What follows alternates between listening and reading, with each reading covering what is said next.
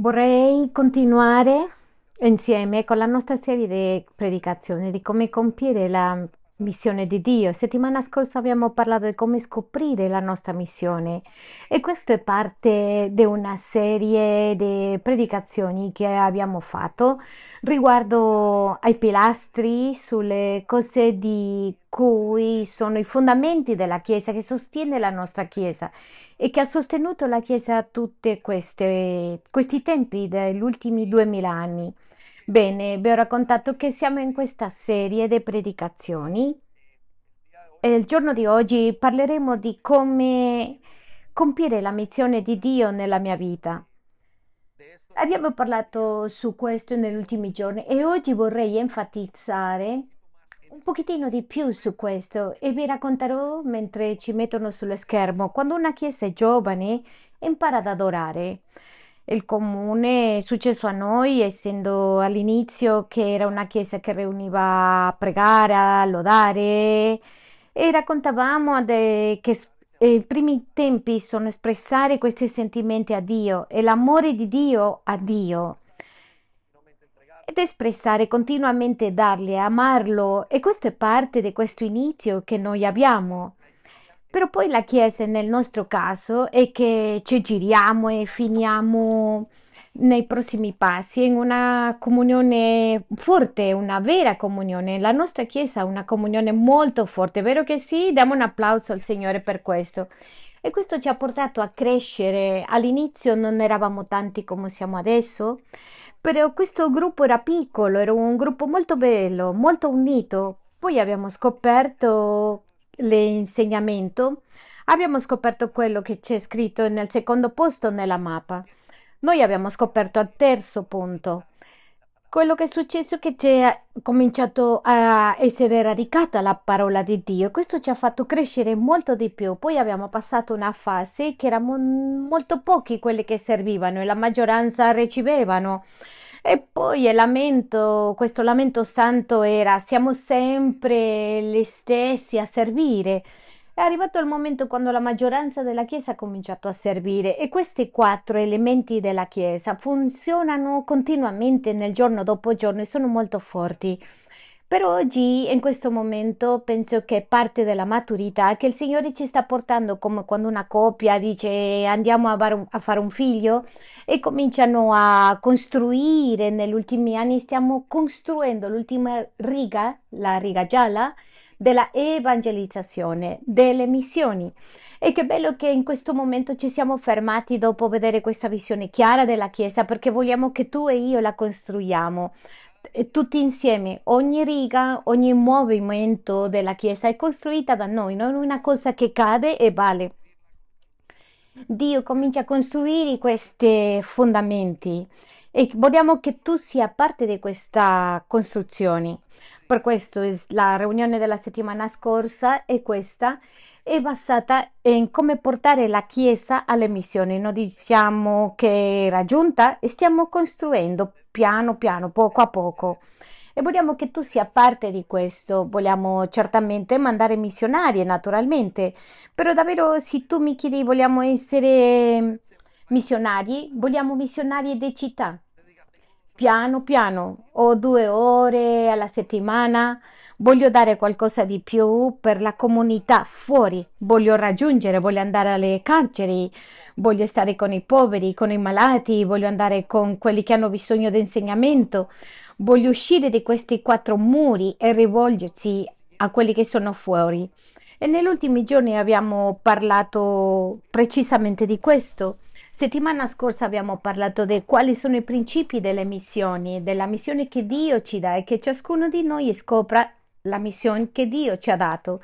Abbiamo parlato che l'inizio di questa missione che Dio lo fa tutto con uno scopo. Abbiamo detto anche che una volta che questo scopo è stato fatto prima della creazione del mondo e quando tu lo scopri l'unica cosa che vuoi è completare questa missione, che questa missione ti porterà alla gloria e darà onore a Dio. Vogliamo che tu sia ispirato, eh, vogliamo che le- la gente continuamente escano proprio ispirati. e il 60% della Chiesa serve continuamente al Signore. Diamo un applauso perché questo è un grande numero, questo non è molto facile. E, ah, è stato accadendo perché abbiamo costruito, vogliamo che tu costruisci con noi la riga della evangelizzazione. Ecco lì è, è disegnata ma dobbiamo continuare a costruire. È quello che stiamo facendo negli ultimi giorni. Quelli che sono nuovi, voi siete parte di questo perché Dio l'ha chiamato. Ci sono tante cose costruite, ma manca tanto lavoro da fare e tanto da raggiungere fuori. Oggi parleremo di come, come si realizza la missione. Non vado a parlare di uscire evangelizzare, parlerò delle ragioni, del perché di quello che devi toccare da Bevertine nel tuo cuore e quello che ti deve motivare, quello che voglio parlare nei prossimi minuti. Abbiamo visto la settimana scorsa che Gesù era, che Gesù, quando guardavamo la riga, abbiamo visto la missione di Gesù, abbiamo visto che l'ha adempiuto formidabilmente, effettivamente.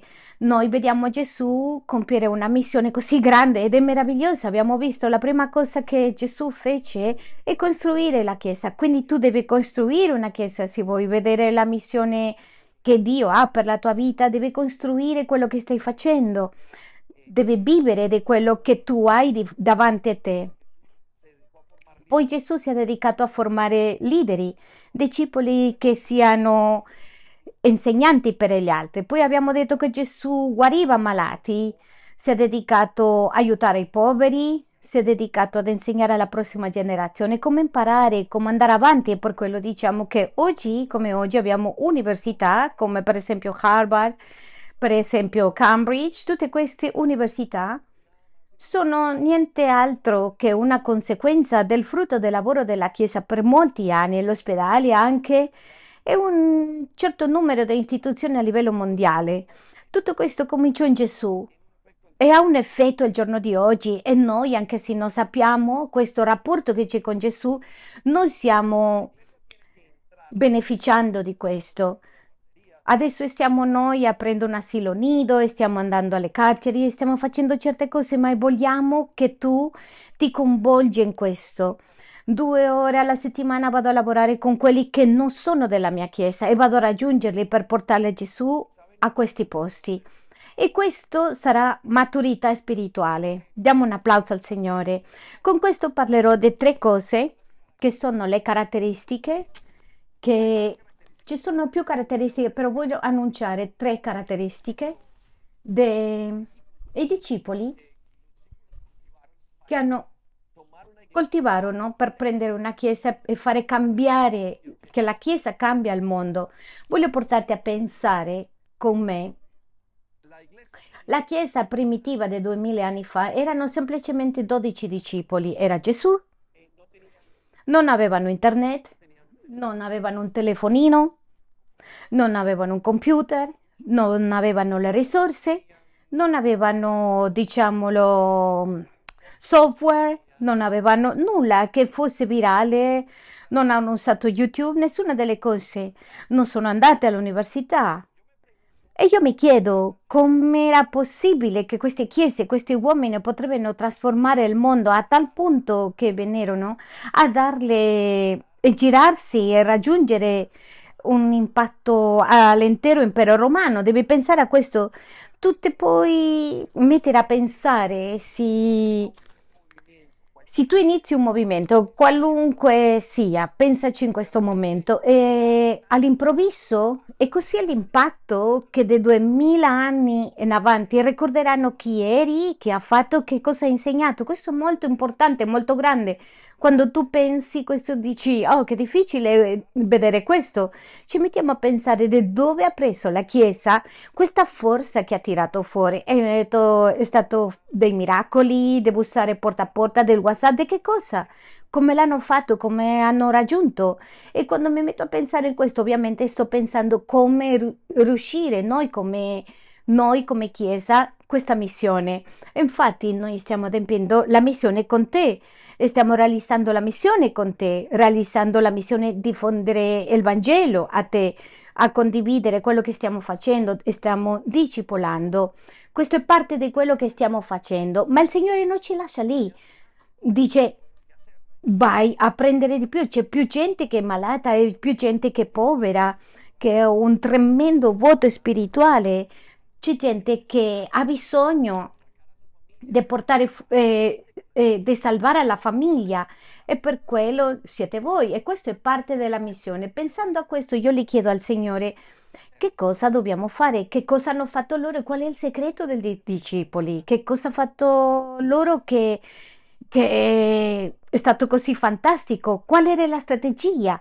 A me piacciono le strategie. E tirato fuori tre caratteristiche che mi sembrano estremamente semplici e potenti su di loro e vi racconterò e vorrei che ci contagiamo di questo e vi racconterò dei tre sbagli più grandi ostacoli che ha questa chiesa e tu potrai identificare alcune. Vorrei che andiamo a queste tre caratteristiche che hanno coltivato i discepoli. E la prima è che hanno imparato a amare. Mm, mettete lì nei, negli appunti i discepoli, le prime cose che hanno fatto i discepoli che è stato impattante e che hanno imparato ad amare. Non hanno imparato teologia, non hanno imparato cose diverse, il primo capitolo della Bibbia e i primi cinque libri, anche l'hanno imparato, ma hanno imparato di un modo speciale ad amare. E vi racconterò un segreto. Una delle cose che ricordo di più, a volte non lo so se mi devo vergognare, non vergognarmi, però non lo so se è corretto o è scorretto, ma è corretto, ma lo spiegherò. Mm, quando ricordo la mia salvezza, i primi giorni con Cristo, io non ricordo che cosa mi hanno insegnato. Ricordo semplicemente che era una festa di compleanno e Sandy, mia moglie, ha fatto voleva che Cristo arrivasse alla mia vita e lei mi ha mm, organizzato una festa sorpresa. In questa festa non è che mi piacciono le feste, però quando in questa festa si è fatto, ha invitato un pastore, Pat. E quello che ha fatto, io non sapevo che era un pastore, lei l'ha invitato e questo uomo aveva un cappellino, uno di quelli di cono eh, non lo so se aveva in mano un, un, un, un, foglio di carta, un banano e mi ha fatto un'intervista. Io ricordo che questo amore che mi ha dato, io non mi dimenticherò, questo impatto, questo mi ha rubato, io dico, il cuore. e questo fa che il giorno di oggi io sia qui io ho ricevuto amore da questa persona e io ricordo che dopo mi ha messo a pensare a che ora ho imparato teologia, a che ora ho imparato chi era Cristo e non mi sono reso conto. Questo è venuto dopo. La prima cosa che ho ricevuto è d'amore. Questo mi aiuta a identificare che è il primo colpo la prima strategia, il primo passo della Chiesa, di tutti questi uomini, di tutti i discepoli che si hanno dedicato a dare amore agli altri ovviamente ti trovi questa, questa conclusione, chi riceve amore dà amore, sì? Quindi vorrei che pensi a questo, questo così semplice, non l'hanno detto impara a 1, 2, impara le chiavi del, della evangelizzazione, impara i passi dei maestri, non c'era un corso teologico missionario, l'unica cosa che hanno fatto è dare amore. È grande l'impatto fino ad oggi e quando vedo i discepoli dico questo movimento così grande era che hanno dato amore. E vorrei che tu pensi una cosa. Uno dei motivi che siete qua è perché ti hanno invitato o ti hanno costretto, ma voglio che tu sappi che te ti hanno portato per amore, che qualcuno ti ama che è l'amore di Dio, ma tu hai trovato l'amore di Dio attraverso la tua famiglia, tua famiglia, tuo zio, tua zia, tuo cugino, tuo fratello, tua sorella, ma Dio ti sta portando per dare amore. E questo è successo che tu sei seduto qui aspettando ancora un pochettino di più. E se tu sei radicato nella chiesa vorrei che tu sappi che sei già con radici. E che questo amore ti farà prosperare nei prossimi giorni. Diamo un applauso al Signore grande. Ora andiamo al versetto di Giovanni 13, versetto 34 e vorrei che guardiamo insieme e vedere cosa dice il Signore riguardo a questo. E questa è una verità così semplice. E ti invito a che tu ti impegni ad amare. E dice così. Io vi do un nuovo comandamento. Quando vediamo questa prospettiva, io immagino Gesù dice, devo insegnare ai miei discepoli, quello che vi mostrerò non sono vari testi di teologia, non vi insegnerò teologia sistematica, ti devo insegnare ad amare. E lo dice chiaramente, io vi do un nuovo comandamento. Vorrei che sottolineate queste parole. Un nuovo comandamento. Nuovo. Mettete lì una- un, un segno di domanda. È nuovo perché questo non l'hanno avevano mai visto. Nessun altro prima di Gesù ha capito o riuscito a concepire che l'amore sia un comandamento. Tu devi imparare, adesso che sei in Gesù e stai imparando a camminare con Lui, devi imparare che l'amore è un comandamento. Dio, chiunque vuole camminare con Gesù, Signore, voglio camminare con te due miglia, venti miglia, venti miglia, un chilometro, voglio trascorrere il resto della mia vita. Devi avere una cosa in mente, dovrai amare per comandamento. Ma pastore, come un comandamento? E l'amore, sì, è un comandamento. E nella prospettiva biblica cambia. Adesso amare è un comandamento. E questo è il successo. Quando loro arrivarono convertiti, che hanno imparato che amare era un comandamento, il primo modo di fare il lavoro di Gesù era amare.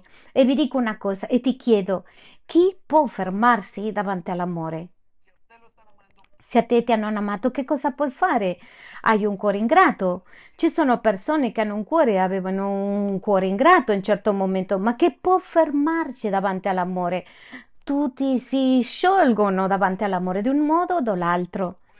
Per questo, e questa è una caratteristica principale di questo. Allora, la domanda che segue, che continua, quella che ti voglio fare, come sono riusciti loro ad amare come un comandamento? Perché guardate, è difficile amare. Ti, ti metto di questo punto di vista.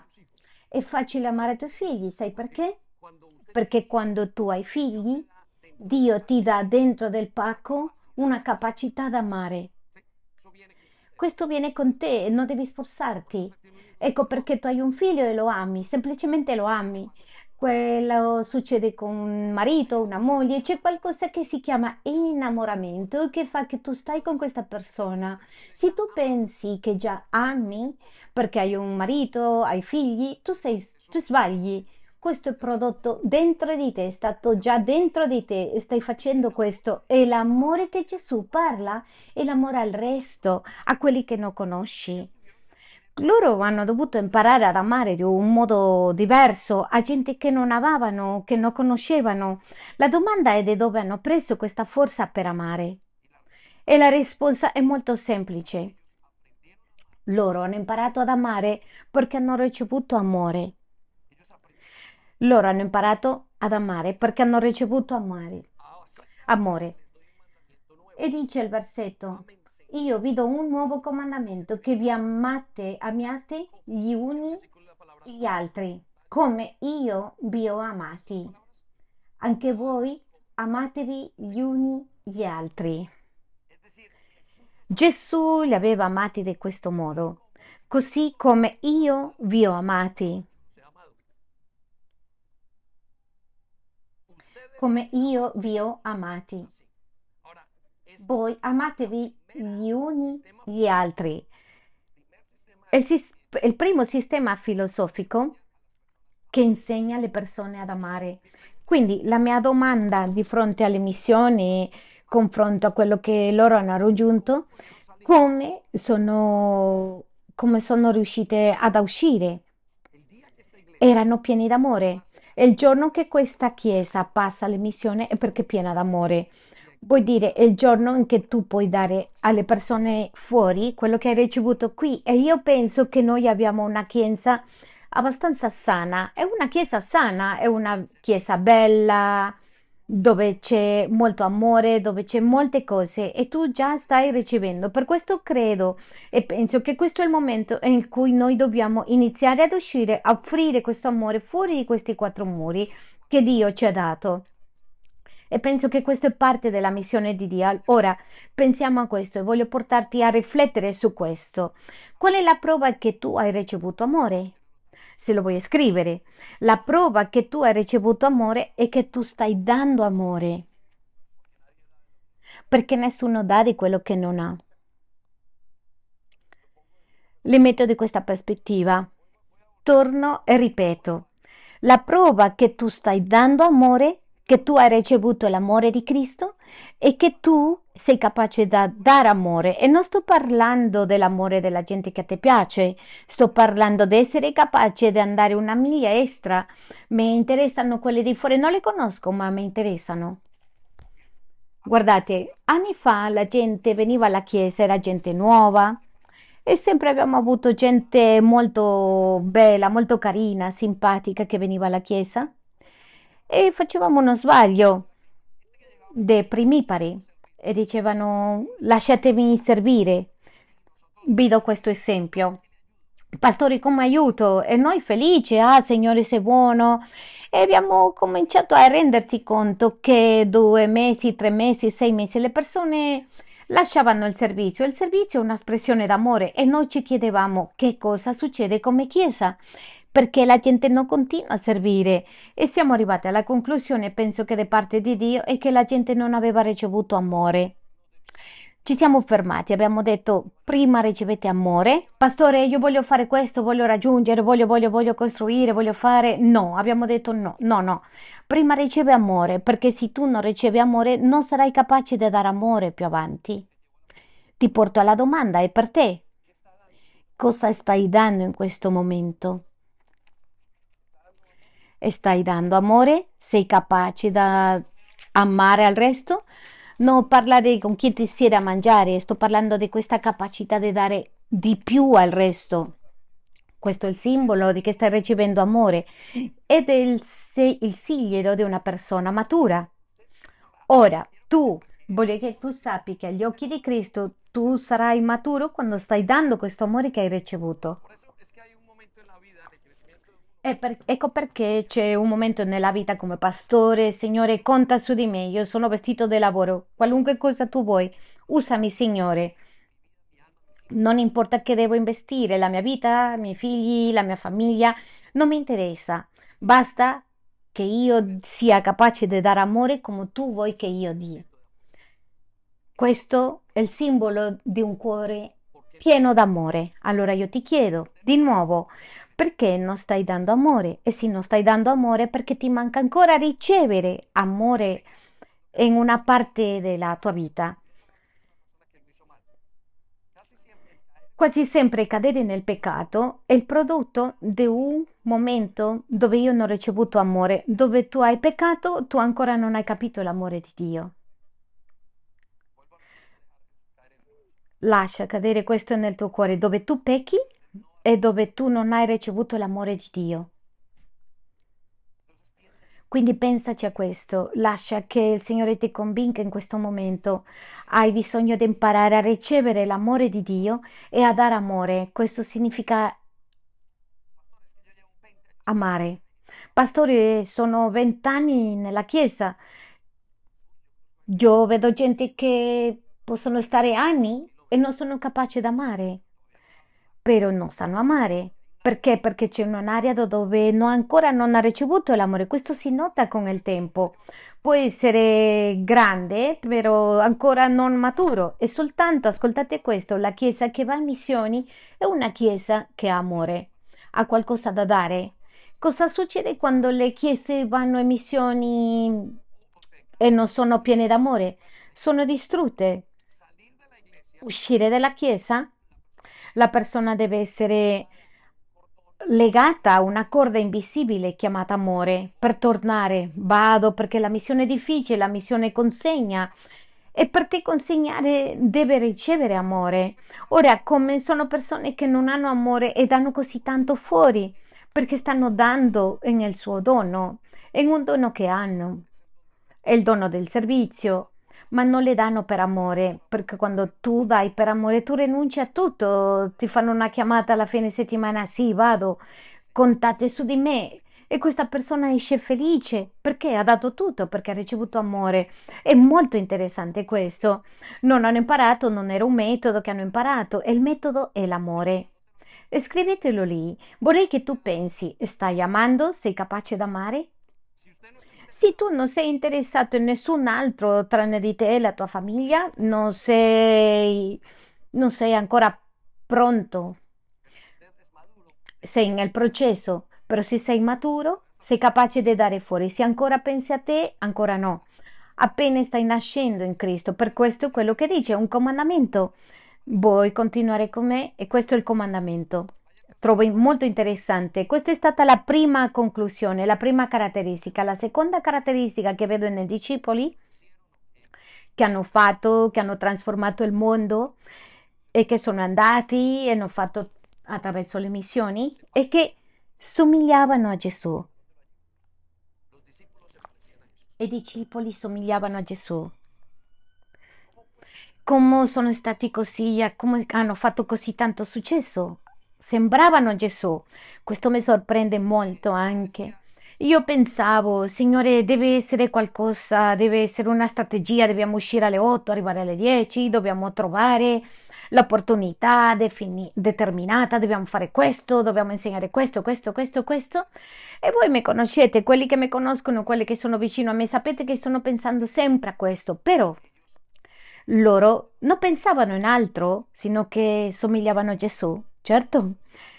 Per questo la gente è stata convinta, tutte le persone che andavano davanti erano convinti, come no, si somigliavano a Gesù, arrivavano alle case, dicevano vi amiamo, davanti all'amore chi non si scioglie. Tu cadi aperto le mani, certo, per favore, io voglio ricevere amore. Tutti hanno bisogno d'amore, tutti stiamo aspettando d'amore, il mondo intero ci sta portando via e Dio arriva attraverso dei discepoli, ma quando iniziarono a offrire amore, vedevano che i discepoli erano diversi. Perché? Perché somigliavano a Gesù. Pensate a questo. Questo è molto, molto grande, è un pensiero piccolino, ma molto grande. Somigliavano a Gesù. Ecco perché erano così tanto, facevano tanto successo. E in poche parole, voi mi avete sentito molte volte, tutto è riassunto la vita cristiana si riassume in che dobbiamo somigliare a Gesù, ma questi uomini tu li guardavi e provocavano, parlavano come Gesù, pensavano come Gesù, sentivano come Gesù, facevano e servivano come Gesù e giustamente perché arrivavano a casa e boom, la famiglia era cambiata, arrivavano degli amici, cambiavano tutti. Ovviamente somigliavano a Gesù e somigliavano dentro, erano una cosa che avevano dentro molto grande. E quello ci spiega in Giovanni, nel versetto 13, versetto 35. Guardiamo quello che dice. Da questo conosceranno tutti che siete miei discepoli, se avete amore gli uni per gli altri. Questa gente non ha passato studiando teologia all'università, filosofia e, e questa gente semplicemente aveva amore.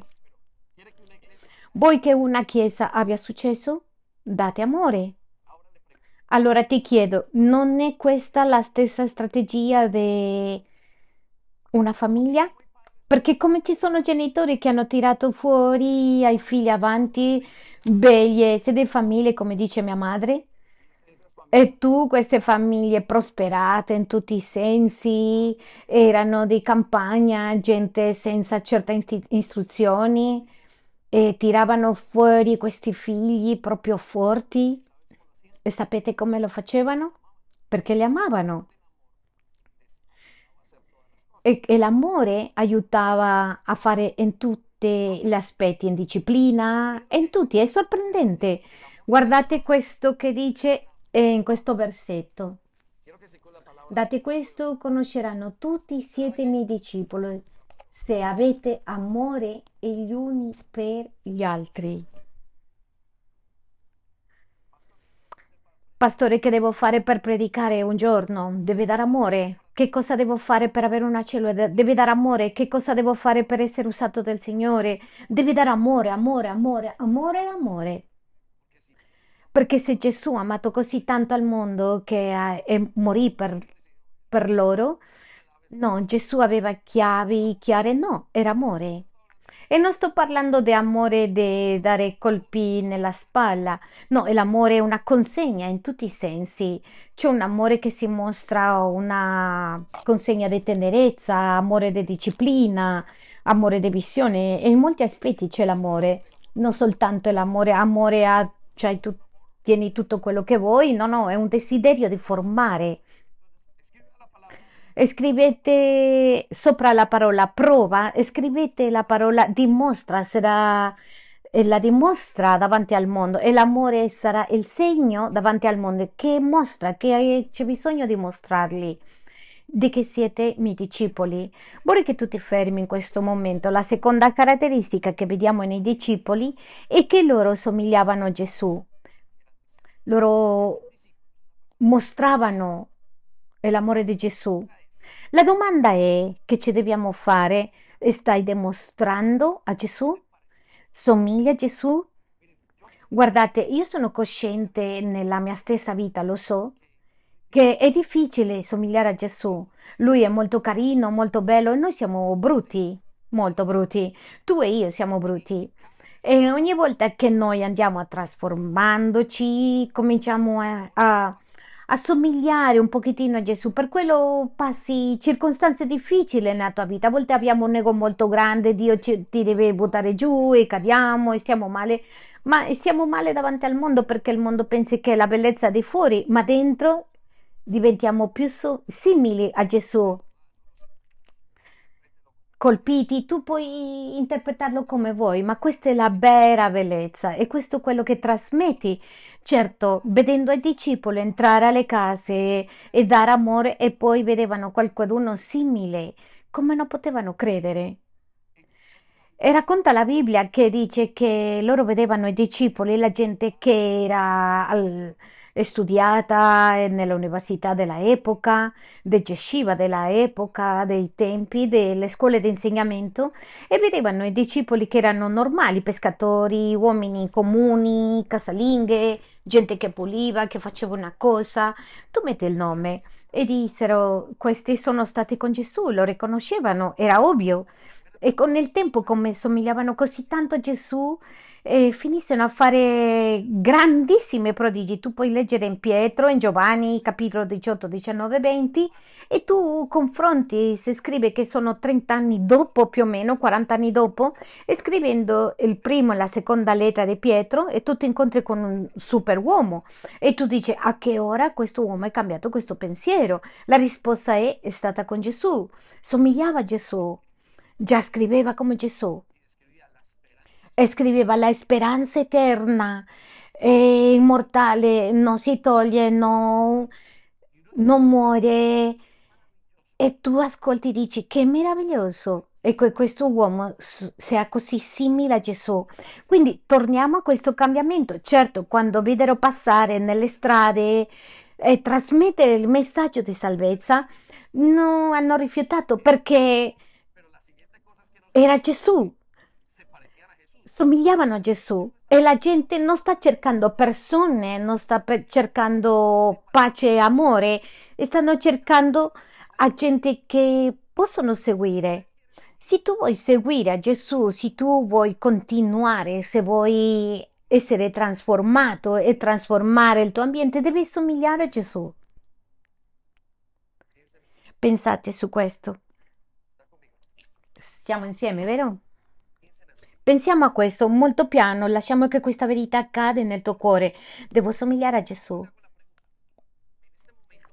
Quindi ti faccio una domanda. In questo momento quanto somiglia a Gesù? Io lo so nella mia vita, sono cosciente che adesso somiglio di più a Gesù. Se voi potete vedere, pote, potesti vedere il Davide tanti anni fa, Penso che non vi fiderete, adesso vi fidate perché c'è un Davide che somiglia più a Gesù, manca tanto ancora.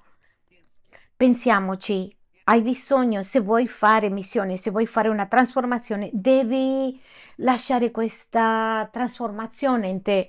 E lo so che non ti sto parlando di cose astratte, effimere, questo amore ha una trasformazione in una vita quotidiana, nella tua vita di preghiera, nella tua decisione continua. Non stiamo parlando di una cosa astratta, stiamo parlando di una cosa che succede veramente.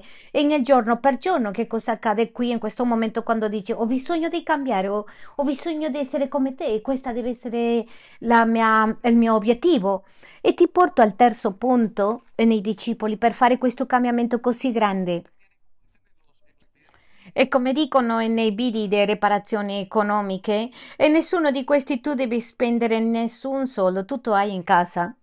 Nessuno di questi cambiamenti che stanno facendo sono cose che tu devi andare a pagare all'università, sono cose che sono è nel tuo cuore già, è in Gesù, nel tuo rapporto con Gesù. Quindi la domanda è perché non accediamo? Penso che dobbiamo pensare perché non posso andare di più, perché non posso dare più amore.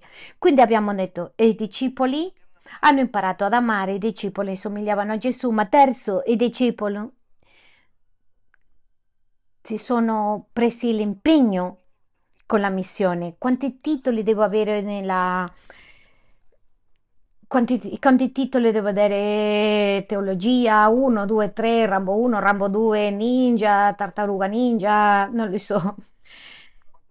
Quanti capitoli devo avere visto? De... No, di Netflix? No, non devi vedere niente. De... Ha a che fare con il tuo cuore. Ma è che io non lo so, semplicemente sono l'ultimo arrivato. Non ti preoccupare, lavora in queste tre caratteristiche. Qual è stata la terza caratteristica che vedo? Si sono compromessi. Guardiamo in questo verso che è molto potente, e sta in Atti dagli Apostoli 15-25.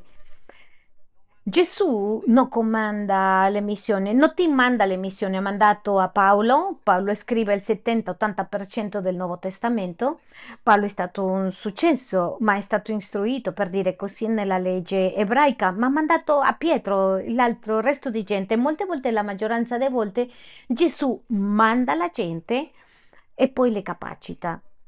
Perché? Perché ha a che fare il, il Impegno. La caratteristica di questi uomini sono stati l'impegno. Erano impegnati. A che si riferisce con l'impegno? Andiamo a vedere a che cosa si riferisce. Vediamo eh, nel versetto 25, questo sta parlando la Chiesa in Gerusalemme, a chi manderemo per raggiungere le altre persone, a chi manderemo alla carcere, a chi manderemo a, a fare missione per dare l'amore, per dare tutto l'amore che abbiamo raccolto mandiamo ai sani. Chi è sano? Uno che ha amore e che somiglia a Gesù. Questa è una persona sana. Andiamo a usare questo, come si chiama? Questo modo di esprimere che è una persona sana, è una persona piena d'amore, vuole dare amore. Chiesa sana è una chiesa di missioni. Non mandate nessuno che eh, non è sano e pieno d'amore alle missioni. Perché? Sapete perché? Perché sarà danneggiato. Tu mandi un problema se tu mandi una persona a fare qualcosa e questa persona non sta bene, prima o dopo succede qualcosa, lì il nemico lo prende, le toglie la testa e mm, come le fa cadere, le fa cadere in tentazione, una serie di cose, ma se mandi una persona che è piena d'amore e che è disposta a dare, che somiglia a Gesù, quindi deve mandare a chi? A quello che è che si è preso l'impegno.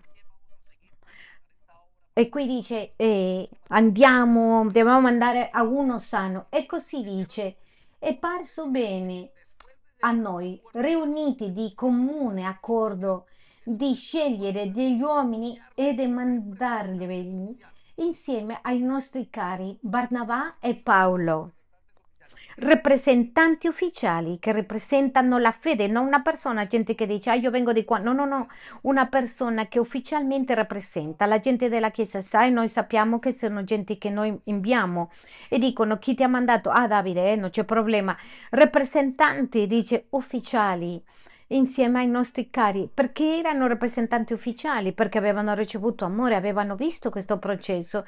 In questi giorni avevano detto questa pecorella io l'ho elaborato, siamo stati con lei, io ti do una lettera se vuoi. Quello che mi stava dicendo, ho detto, io ho visto il processo, Un giorno mi hanno detto questo serve per lavorare, mi sposo con questo, mi sposo con... Mi chiedono tante cose. E io lo so chi è stato nel processo e chi non è stato nel processo. E io dico questa persona c'è questo processo così, cos'ha. Non le dico, penso eh, questa persona ha questo processo e so più o meno com'è, perché l'è stato del de, suo pastore, guardare l'è stato delle, delle pecore. Arriva, manda a chi amore e a chi somiglia a Gesù. Quindi loro sono messi insieme. Nel versetto 26, nel 25 dice, de scegli degli uomini e mandar, mandarveli insieme ai nostri cari Barnabà e Paolo. E il 26 dice, i quali hanno messo a repentaglio la propria vita per il nome del Signore nostro Gesù Cristo. A chi scelgo? A chi è stato a rischiare la vita, perché non posso scegliere a chi vuole guadagnare la vita, perché non posso, perché questo in nessun momento si allontanerà del Vangelo perché andrà per i suoi desideri e si porterà e si innamorerà delle sue cose, la sua propria agenda, non seguirà l'agenda di Cristo, ma chi ha rischiato la sua vita ha dimostrato che è disposto a seguire il Signore. La domanda è, hai rischiato tu la tua vita? Come si rischia la vita in questo momento? Tu rischi la vita e rischi la vita nel tuo impegno, e nel tuo tempo, in tue risorse, nella tua passione, in tutto quello che tu fai. Questo dimostra che tu sei impegnato. Almeno mi serve che dica, pastore, conta su di me. A me serve quello che io so di questa persona, che conterò su di questa persona. Ci siamo? Però non soltanto serve a me, serve a te. Tu hai tre figli, dici e l'uno dice vado, l'altro dice no. Con chi vai tu? Con quello che sa, che risponde, quello che tu conosci, dici io vorrei mandarti, ma come ti mando sì, tu non sei commesso, sì, tu non vuoi pagare un prezzo. Che figlio sei tu? Questo è stato il successo. Come questi uomini hanno trasformato tutto quello che hanno trasformato, amore somigliando a Gesù, somigliando a Gesù e in impegno. Non vi sembra meraviglioso? Amen? Diamo un applauso gigante al sì.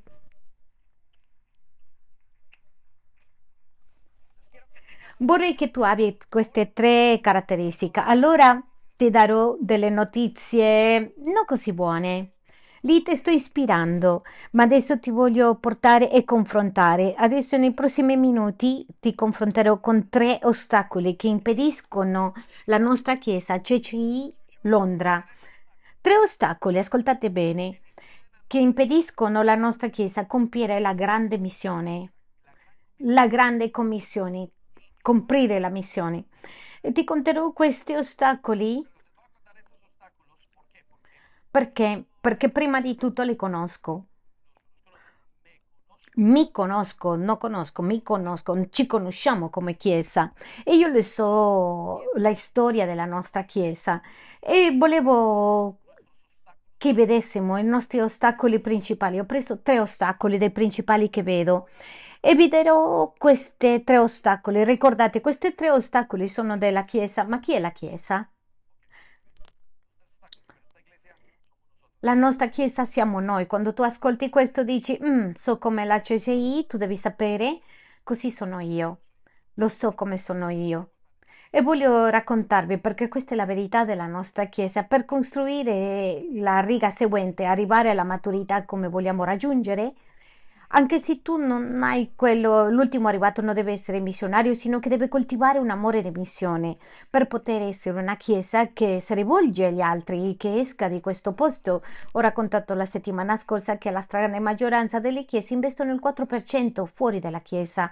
Un momento della chiesa ci siamo fermati a pensare, abbiamo pensato quanto c'è di questa chiesa che va fuori, che è uscita alla strada e ci siamo resi conto che il 99%, per non dire il 100%, era investito soltanto qui e abbiamo cominciato a cambiare la mentalità, abbiamo fuori il 10, 12, non so per dove andiamo, per la missione il desiderio che abbiamo è raggiungere il 60-70%. Io vorrei a, a che ciascuno di voi sia un missionario settimanale un missionario cittadino, un missionario da impegnarsi una ora, due ore che tu abbia nel tuo cuore. Voglio raggiungere le persone, voglio raggiungere a evangelizzare, voglio andare alla prigione, voglio fare questo. Io devo dare e che scopri la tua missione, però per fare questo devi essere pieno d'amore, perché se non sei pieno d'amore, là farai una serie di cose, trasmetterai o le lascerai iniziato e poi cosa succederà? Le lasci alla metà perché non hanno continuato, perché ti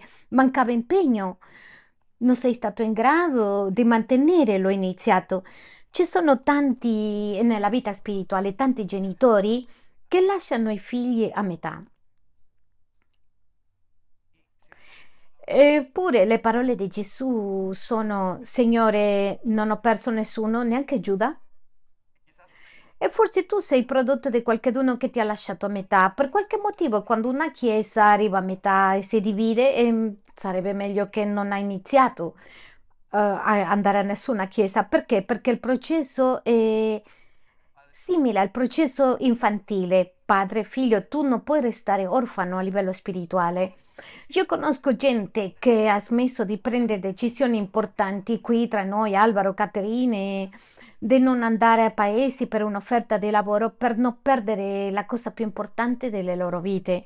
E questo è molto importante perché da lì dipende, come dire, mi hanno offerto, mi hanno proposto un milione di sterline per andare alla Cina, devo lasciare mia figlia, la mia famiglia, i miei figli. Bene, e dice, hai lasciato una famiglia intera male perché hai avuto figli. La vita spirituale è molto simile. Se vogliamo, dobbiamo essere sani, avere ricevuto amore e donare questo amore.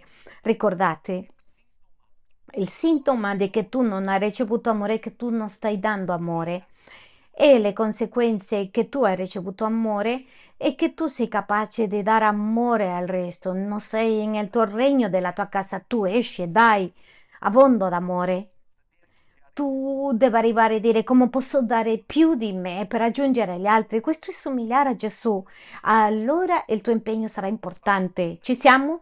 Tu sceglierai con l'impegno. Come lo so, sono qui compromesso ogni otto giorni. In questo momento siamo qui tra noi e stiamo andando alle prigioni già per un bel tempo e stiamo vedendo un- una persona lì e io non sono riuscito ad andare per certe circostanze, per malintensi. Di solito lei andiamo a visitare un- ogni settimana e ci può stare due ore lì e non soltanto sono due ore, sono un'ora e mezza ad andare, un'ora e mezza di tornare, e essere lì e chiedere l'appuntamento, presentarti e tu sei lì in questo momento con questa persona ed in qualche modo non sono riuscito a vederlo perché per questo delle scat per tante cose che sono successe a livello esecutivo della Chiesa.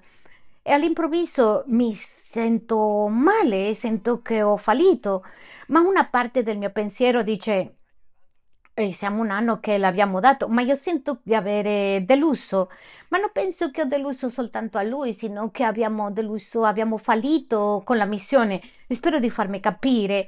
Quindi quando tu sei pieno d'amore, quando tu sei in questa missione, tu hai bisogno di dare e tu senti che stai fallendo, come quando tu hai una cosa che sai con tuo figlio e dici eh, non l'ho dato questo a mio figliolo perché sono stato a lavorare, c'è qualcosa che mi fa stare male, è come un debito interno. Voglio che tu sappi che quello che è sano vuole farlo e lo vede di questo modo. Ti darò allora i tre ostacoli più grandi che vedo nella Chiesa. Il primo si chiama la incredulità. Incredulità. Vorrei che lo scrivi in lettere maiuscole, così le metti nel frigorifero e dici: Questi sono i tre peccati della mia Chiesa, della missione, e devo pregare, devo fare, devo strapparli della missione. Così avere di queste famiglie bene. Cosa significa? Qual è questo peccato, questo ostacolo? Perché è così importante? Il primo motivo perché non raggiungiamo gente all'esterno è perché non, non crediamo nella salvezza che abbiamo. Cioè, tu sei qui perché ti piace la Chiesa. Guardate, io so che i ragazzi, alcuni adulti sono qui perché li piace. Io vi ho raccontato tante volte, noi abbiamo gente che vengono soltanto a mangiare, non venivano alla chiesa, soltanto a mangiare. perché il cibo è buono. Sì? E quindi vorrei che tu pensi su questo. C'è gente che vengono per questo e forse tu vieni per cose simili, forse non per il cibo, ma ti piace l'atmosfera, ti piace le canzoni, forse, forse ti piace stare, forse sei solo il fine settimana e non c'hai nulla da fare, forse hai tempo libero. Forse sei sparso e dice "Eh, ci sarà qualcheduno là. Non lo so perché, ma ti voglio dire che quei motivi non questi motivi non sono i motivi principali perché tu sei qui, è il motivo principale perché Dio ti ha salvato dallo stesso inferno. E se tu non capisci questo, tu sei completamente, sei nella chiesa locale, ma sei fuori dalla chiesa principale. Voglio portarti a confrontare i tuoi pensieri adesso. Cosa fai qui? E stai venendo a vedere? Mm, Va bene, devi guardarlo e tu ti innamorerai di Gesù. Ma voglio che tu sappi che alla fine tu non vai all'inferno. Io mi chiedo perché noi non raggiungiamo a più gente, perché la Chiesa non raggiungiamo più persone, perché no, perché la Chiesa non arriva a altri e perché sono increduli della loro salvezza. Non credono essere salvi. C'è stato un scrittore in un corso che noi abbiamo fatto, racconta che c'era un scrittore del secolo scorso, un francese, un giornalista, e ha detto: Io non credo che la salvezza esiste. E questo è- ah, aveva logica. E le hanno chiesto ai teologi di quel tempo qual è il tuo argomento. E lui ha detto: C'è qualcosa molto semplice. Io non vedo nessuno a correre disperato a contattare urgentemente le altre persone che vanno all'inferno. Per questo non credo. Perché se la gente starebbe andando all'inferno, voi correrete per queste persone, a salvarli, uscirete a correre dicendo ovunque. Come può un gruppo di persone sapere che c'è un buco e che sta morendo le persone e vanno all'inferno? E stanno lì ferme? E questa è la incredulità. E voglio eh, svegliare questa incredulità e voglio svegliare di questo. Vorrei farlo, non voglio offenderti, voglio portarti a un pensiero molto mm, estremo. Estremo no, un pensiero reale, ma estremo per noi, soprattutto nella nostra società. Voglio che tu immagini i prossimi secondi, voglio portarti a immaginarti questo, quelli sposati che hanno figli, voglio che beh, immaginati a uno dei tuoi figli. Scegliete uno e quelli che non sono genitori, scegliete genitori, scegliete uno dei genitori, già? Figli, un figlio e un padre. Occhio a quello che dirò. Voglio essere efficace in questo come posso. Voglio che tu li veda eh, nell'inferno. Voglio che tu li vedi eh, bruciando nelle stesse fiamme dell'inferno. Puoi vedere tuo figlio bruciando nell'inferno? Puoi vedere tuo padre e tua madre che bruciano nell'inferno consumato, volendo morire, morire di nuovo, morire di nuovo, tornare a morire? Voglio che tu ti immagini, dal momento che tu ti immagini questo, tu vorrai disciplinare tuo figlio, fare qualunque cosa per i tuoi figli. Te stai immaginando questo? Ora, se non ti immagini è che tu non sei salvo, perché il pensiero di una persona che si conosce, che conosce a Cristo, è una persona che salva. Ora vorrei che tu ti immagini bene. Tempo fa ho scritto una lettera a qualcuno molto vicino alla mia famiglia dove chiedevo perdono, ho fatto una espressione su perdonare alcune persone che l'avevano fatto male, è stato abusato, ha detto queste persone dovevano essere in questo momento a fratture in una padella nell'inferno. Vorrei portarti a questo pensiero. E se tu pensi questo è un pensiero è una esagerazione, è chiaro, tu non credi nella tua salvezza. Guardate, li metto da questo punto di vista. Adesso vorrei che tu ti immagini te stesso nell'inferno. Quando tu ti immagini e l'inferno è più doloroso, non posso, non riesco a immaginare questi giovani, sono già adulti, mia figlia che ha 13 anni, non riesco a immaginarle nell'inferno, loro conoscono la salvezza, ma non posso immaginare, non mi voglio immaginare malata, non mi voglio immaginare con cancro, non mi voglio immaginare assolutamente che nessuno tocca un dito. Come non posso credere a lei nell'inferno? Molto meno nell'inferno. Però come tu non avessi ah, mai questo pensiero, perché tu conosci la tua salvezza. Se tu vieni per un piatto di lenticchie o fagioli, tu non conosci la tua salvezza. Hai sbagliato religione. Perché, ascoltate questo, Gesù non è venuto a morire per il clima. Pensate, Datemi questo pensiero. Gesù non è venuto a morire per causa del cambiamento climatico, Gesù non è morto per la spazzatura che stanno raccogliendo e il mondo è pieno di spazzatura plastica. Gesù non è venuto a morire per le prostitute, per finire la guerra di gas a Israele, non è venuto a morire affinché finisse il coronavirus. Pensate a questo, o per finire la povertà è parte delle missioni. Gesù è venuto a morire in modo che tu non vai all'inferno. Pensate a questo. Perché non parli? Dallo stesso modo, allora, amare al resto, conoscere le loro missioni ed uscire di questo posto è una prova che tu sei salvo.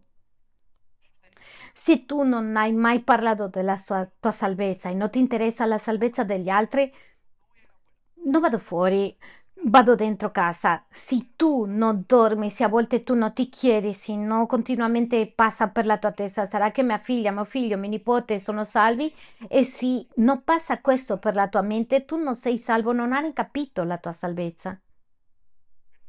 Però se tu sei uno di quelli che due per tre pensa, e se si perde mio figlio, e si perde questa ragazza, e se mi perdo io, ovviamente per queste le vite non si raddrizzano. Perché quando tu sai che le porte dell'inferno sono lì, tu dici mi brucio, mi brucio, mi brucio, è meglio che cambio, il mollo, mollo, mollo questo. Mi sta bruciando questa sigaretta, mi sta bruciando questo, bi- eh, le dipendenze, perché le porte dell'inferno sono calde. Quindi ti porterò un versetto, seconda dei Corinzi 4, 4:13. Le scritture dicono e noi vogliamo che crediamo che le scritture sono verità. Ho avuto fede. Che cosa ha fatto? Ha avuto fede. Vorrei che sottolineate questo. Ho parlato. Se tu hai fede, devi parlare. In poche parole, se tu sei salvo, devi dire se tu sei salvato, devi preoccuparti. Se tu hai salvezza dall'inferno, devi preoccuparti di che qualcuno non va all'inferno. Quindi la maggiore causa, la causa principale che la Chiesa non esce di questi quattro muri è perché non crede che sia salvo. E la Chiesa sei tu. Ora io ti dico una cosa, io continuamente penso in molte di queste cose e alcune volte arrivo alla conclusione che qualcuno di voi non siete salvi e mi preoccupa vedervi nell'inferno alle vostre famiglie. Seriamente mi preoccupa. Dico come facciamo, Signore? Sto predicando questo oggi. Ascoltate quello che verrà a... dopo. Ho avuto fede, per questo ho parlato. Quindi il segno che tu sei salvato è che tu ti interessa la salvezza e parli della salvezza. Non è che parli e mi spieghi che mi ripeti tutte le prediche che tu hai ascoltato finché vai il viaggio a Scozia. Sto parlando qui. Quando tu parli di qualcuno non vada all'inferno, mamma, se tu vuoi, se tu davvero credi che un giorno Gesù ti ha salvato dall'inferno, tu farai tutto il possibile perché tuo figlio non vada all'inferno. Venerdì eravamo nelle veglie e tante madri hanno detto che i miei figli si stanno perdendo, stanno perdendo.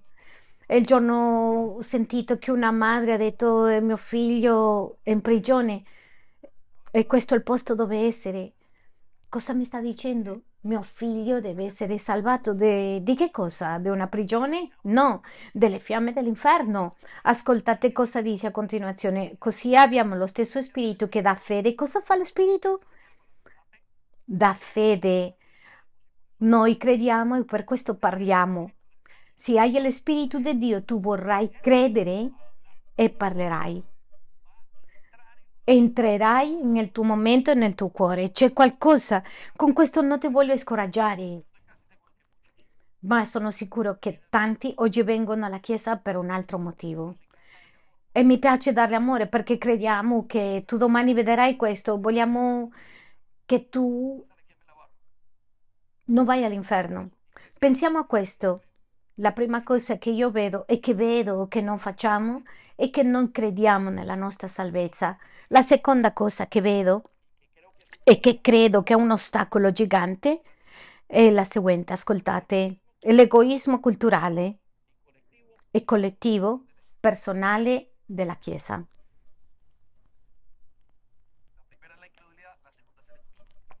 La prima è la incredulità e secondo è l'egoismo. Ti insegnerò cosa significa culturale, collettivo e personale. Siamo in una società dove nessuno vuole dare niente a nessuno. Siamo nel momento sociale più egoista che mai esistito e credo che tu ancora non hai capito. I nostri ragazzi raccontavano ai nonni che la gente arrivava a casa, le aprivano la casa, offrivano tutto che avevano bisogno e andavano e mangiavano con loro. Adesso nessuno ti ferma nella macchina, è così? Perché viviamo in una vita secolare che ogni volta va più lontano da Dio e somiglia di più all'essere umano. Qual è il problema? Che Dio è generoso e l'essere umano e che cos'è? E in questo tu e io siamo coinvolti in una cultura egoista. Se qualcosa sta succedendo in questo momento, tutti tirano fuori il telefono e, e registrano. E questo è un egoismo. Registrano quando si, li stanno attaccando, assaltando. E c'è una, una risa. Parte dei problemi delle persone che credono in Gesù sono i soldi. Oh, i miei soldi, no, mi rubano. Pensiamo a questo. È il problema fondamentale di questo momento nella gente. Uno dei sintomi più gravi di essere perduti da Dio è l'egoismo e tutti vogliono soddisfare se stesso. Per questo sono i problemi di pornografia. Voglio accontentarmi a me stesso tanti problemi con la droga, voglio accontentarmi a me stesso, per questo abbiamo problemi con l'alcol, voglio accontentarmi a me stesso, per questo ci sono tanti problemi con i genitori, voglio accontentarmi a me stesso, non quello che tu mi dici papà, quello che voglio io. Abbiamo problemi con la ribellione, con l'autorità, sono io, io, io, io, io. E tu sei coinvolto, siamo contaminati. Se adesso apriamo i tuoi polmoni, sicuramente che ci saranno CO2, però se apriamo i polmoni spirituali sicuramente c'è egoismo, ci sono macchie di egoismo nel cuore, nei polmoni nostri, perché questo respiriamo, quello che ci ha insegnato la mia vita, la mia casa, i miei soldi, mi, mi, mi, mi, mio, la mia malattia, la mia salute, e quando conosciamo a Dio è la mia vita, è il mio potere per sistemare la mia famiglia. Quando tu apri gli occhi e cresci, dice non è per me, è per il resto. Il concetto di Gesù è non è per me, è per il resto. È lì quando entra la benedizione. Però come siamo piccolini in Cristo non possiamo capire questo. Quindi ti ho detto a livello culturale cosa succede che diventa collettivo, in, in questo collettivo della Chiesa. Al momento di evangelizzare te e uscire alle missioni, tu non sei capace perché cosa fai il, il fine settimana? Sono occupato con la mia famiglia deve andare alla prigione. Mm, non c'è nessun altro? Devi dare amore agli altri? Eh, non ho tempo. Guardate, ho il tempo esatto, ma chi ha tempo? Nessuno ha tempo. Ora, se tu pensi che tu devi dare di quello che ti stai sbagliando, Dio non riceve beneficenza tempo fa le persone venivano, ah, c'ho tante queste vestiti vecchi, portavano nella chiesa e dicevamo, la gente non capisce, non è ancora matura. Dio non riceve beneficenza, a Dio gli danno il meglio.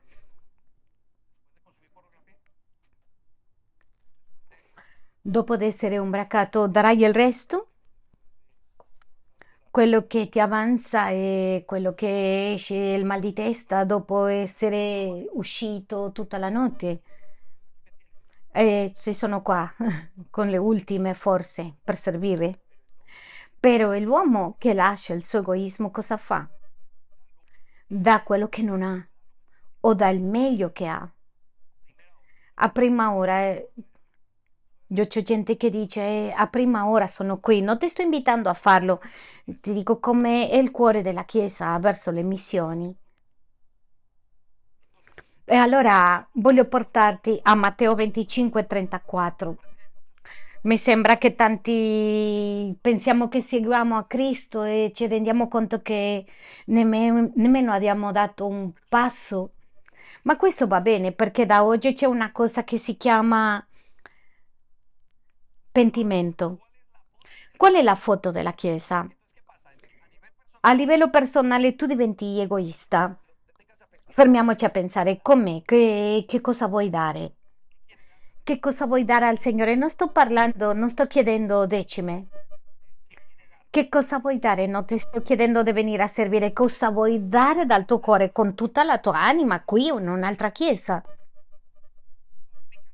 A me piace dire alla gente, guarda, non farlo qui, fallo in un'altra chiesa. Perché alcuni credono che io sto chiedendo non una chiesa dove nemmeno io ti vedo, ma che tu lo fai con tutto il tuo cuore, con le- tutte le tue forze, perché tu vuoi donare da te stesso a Dio. Quindi guardiamo la foto del Vangelo. A cosa somiglia la Chiesa? Senza egoismo. Matteo 25, 34, versetto 34 dice, allora il re dirà a quelli della sua destra, chi dirà? Il re. Invece di re mettiamo Gesù. Venite voi e bene- benedetti del Padre mio. Eritate, ereditate il regno che vi è stato preparato fin dalla fondazione del mondo. Che belle parole. 35. Perché ebbi fame e mi deste da mangiare, ebbi sete e mi deste da bere. Fui straniero e mi accogliesti. Com'erano? E stranieri, assedati, affamati. 36. Fu nudo e mi vestite, com'era nudo, ammalato e mi visitaste. Fui in prigione e venisti a trovarmi, com'erano? Versetto 37. Queste pers- allora i giusti le risponderanno. Come li chiama lui a queste persone? Giusti. Adesso ha detto, quelli che avevano fame l'hanno dato da mangiare agli affamati, danno da bere agli assedati. Quando erano stranieri li ha invitato nelle loro case, diedero da vestire ai nudi, si prendevano cura dei malati, visitarono i prigionieri.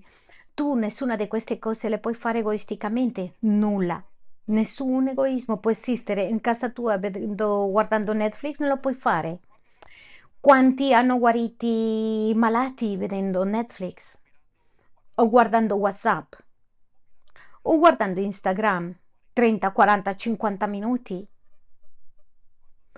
Quanti nudi hanno ricevuto vestiti, anzi quante nude hanno perso i loro vestiti in Instagram?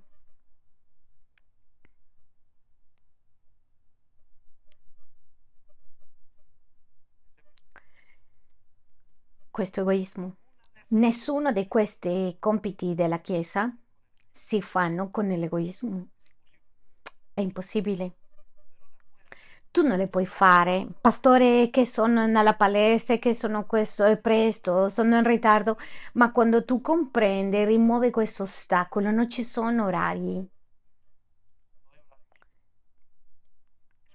Ascoltate cosa dice il seguente versetto 37. Allora i giusti risponderanno, Signore, quando mai ti abbiamo visti affamato e ti abbiamo dato da mangiare o assetato e ti abbiamo dato da bere? 38 dice, quando mai ti abbiamo visto straniero e ti abbiamo accolto o nudo e ti abbiamo vestito?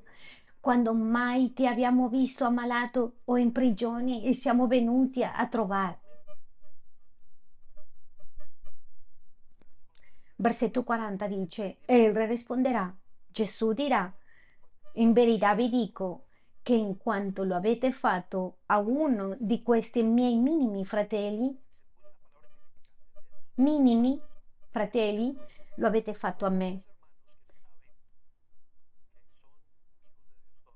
Allora dirà anche a quelli della sua sinistra, andate via da me, maledetti del fuoco esterno preparato per il diavolo e per i suoi angeli. Così funziona la Chiesa, per questo dobbiamo uscire a missione. Quando tu leggi questo, dice, mm, la Chiesa è più da mangiare nella Chiesa, sì, dobbiamo fare un sforzo per uscire. E, mm, ci sono che, ci sono chiese che mandano missionari ovunque, non lo so se arriveremo a farlo, ma mi raccon- mi, allegro con che facciamo una due ore qui in città e ogni settimana dire qui ci sono le mie per, due ore per quelli che non ti conoscono, perché quanti di questi sono i miei fratelli. Non voglio che tutti i miei soldi e il mio sforzo sia soltanto per me, per me, per me. E guardate, vi dico questo, stiamo discipulando a voi. E a volte penso che ancora nella Chiesa mi sento come un pastore egoista, sapendo quando dico la Chiesa investe tutto all'interno e stiamo parlando di un bel investimento perché i tuoi matrimoni, le tue famiglie, tutto quello che è successo, ci sono gente che sono uscite dalla droga, la Chiesa prospera, è meraviglioso. Ma Signore, tutto dentro? Oh papà, curaci Signore, mi sento uno dei pastori più egoisti che ci sono. E lì include me.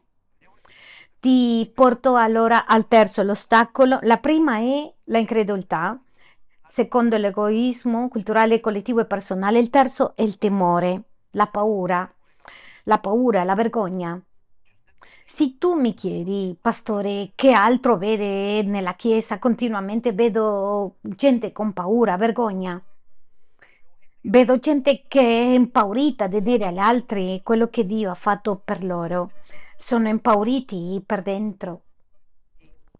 E penso che nell'altro motivo successivo per i credenti che non escano e raggiungono gli altri è la paura, la vergogna. Forse tu sei quelli che in Boot Green dici, ah, che non mi vedano qui perché, mm, che vergogna. Uno di questi giorni ho portato mia figlia alla scuola e sicuramente non le piace che dica questo lì, come che si nascondeva. E, e nella fase quando i figli dicono, ah, mi vergogno, e quasi esco come un leonetto. Allora, caratterizzati, ragazzina. Sei figlia di chi?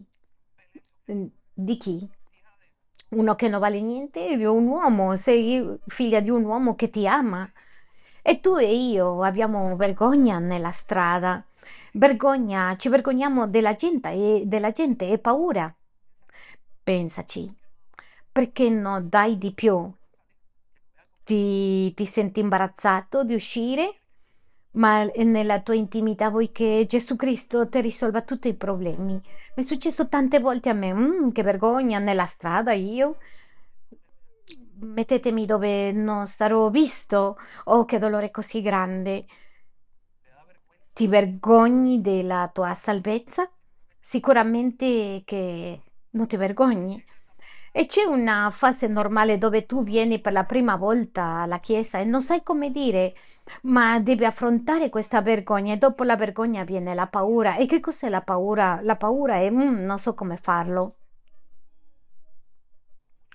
Tanti, guardate, sapete una cosa, ci è successo tante volte con gente che viene da altri paesi, hanno un incontro con Gesù qui, è successo con la mia famiglia e tornano ai loro paesi, non sono in grado di impegnarsi con Cristo, sapete perché? Perché si vergognano di dire no al cattolicesimo. Non per un'altra cosa, sapete cos'è, ma si vergognano. Ora io voglio chiederti, eh, il gruppo di Loda può avvicinarsi? Ti darebbe vergogna se tu hai una casa piena di cibo e fuori ci sono una quantità di affamati? Come potresti vergognarti e uscire e dargli da mangiare? È la stessa cosa che stiamo vedendo. Che vergogna uscire, che non mi vedono uscire a dare da mangiare agli affamati. No, no, no, no, no. Voglio che tu ti fermi a pensare in questo. E vorrei che il Signore strappi di noi queste tre cose, la incredulità, l'egoismo, la vergogna. Ora voglio dirvi che quando tu hai paura, Quando tu ti vergogni, tu senti, anzi, la paura viene per eh, non stare, non essere attrezzato e questo è vero. Se a te ti mandano una guerra ti mandano un coltellino, tu muori o ti mandano in un, un carro ar- armato, tu ammazzi a 20.000. Voglio che pensi a questo. Tante delle cose per le quali tu hai paura è perché non ti sei educato, perché non le conosci. Come non conosci la tua fede, perché non hai voluto, allora il mondo fuori ci mangia vivi ed entra una paura. E per questo hai bisogno di una preparazione. Però ti dico, è mor- meglio che tu muoia con fede nella prova. Le dicevo nella prima riunione che l'Antico Testamento, quando il corpo, la Chiesa o le persone andrebbero in guerra, Dio disse a Mosè non, non lasciare andare a quelli che hanno queste cose sposati, appena sposati, quelli che ha- hanno una casa e altre cose, ma tra- dentro queste non lasciare andare i, co- codardi, che i codardi combattono per me. Non lasciare, non permettere che i codardi combattano per me, perché sanno cosa faranno? E scorre- scoraggiano agli altri. Quante volte dentro della tua paura hai preso decisioni e ha destabilizzato la tua famiglia? Perché non potevi essere forte di seguire Gesù, hai preferito tornare indietro e usare droghe e gettare la spugna. Tu credi che tutto il mondo ha un piano pronto per realizzare? Nessuno di noi aveva già il piano per tante cose. Noi capiamo all'inizio, altre sono già mezzo costruite, ma nessuno che nella vita cristiana ha il piano. Per questo la tua codardia e la mia fa male. Ah, come fa male la codardia della gente. Ecco perché dice che il regno dei cieli, il regno dei cieli non entreranno i codardi. Deve essere forte, coraggioso, deve dare tutto quello che hai. Devi smettere di trovare scuse che il pastore ti ruberà, questa serie di scuse che con il tempo tu vedrai che il Signore è stato buono.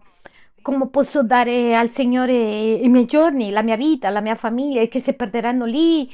Eh, preferisco l'università. Lascia che l'università li corrompi quando ritornano a casa senza Cristo e devi prendere dopo vent'anni separati, senza niente. Non le sto dicendo di tirarli fuori dall'università, ma la, co- la codardia è molto forte. La codardia della Chiesa eh, ti, pi- ti riempie di paura e porta vergogna. C'è gente che con paura sente che vomita, che piange, che fa male la pancia.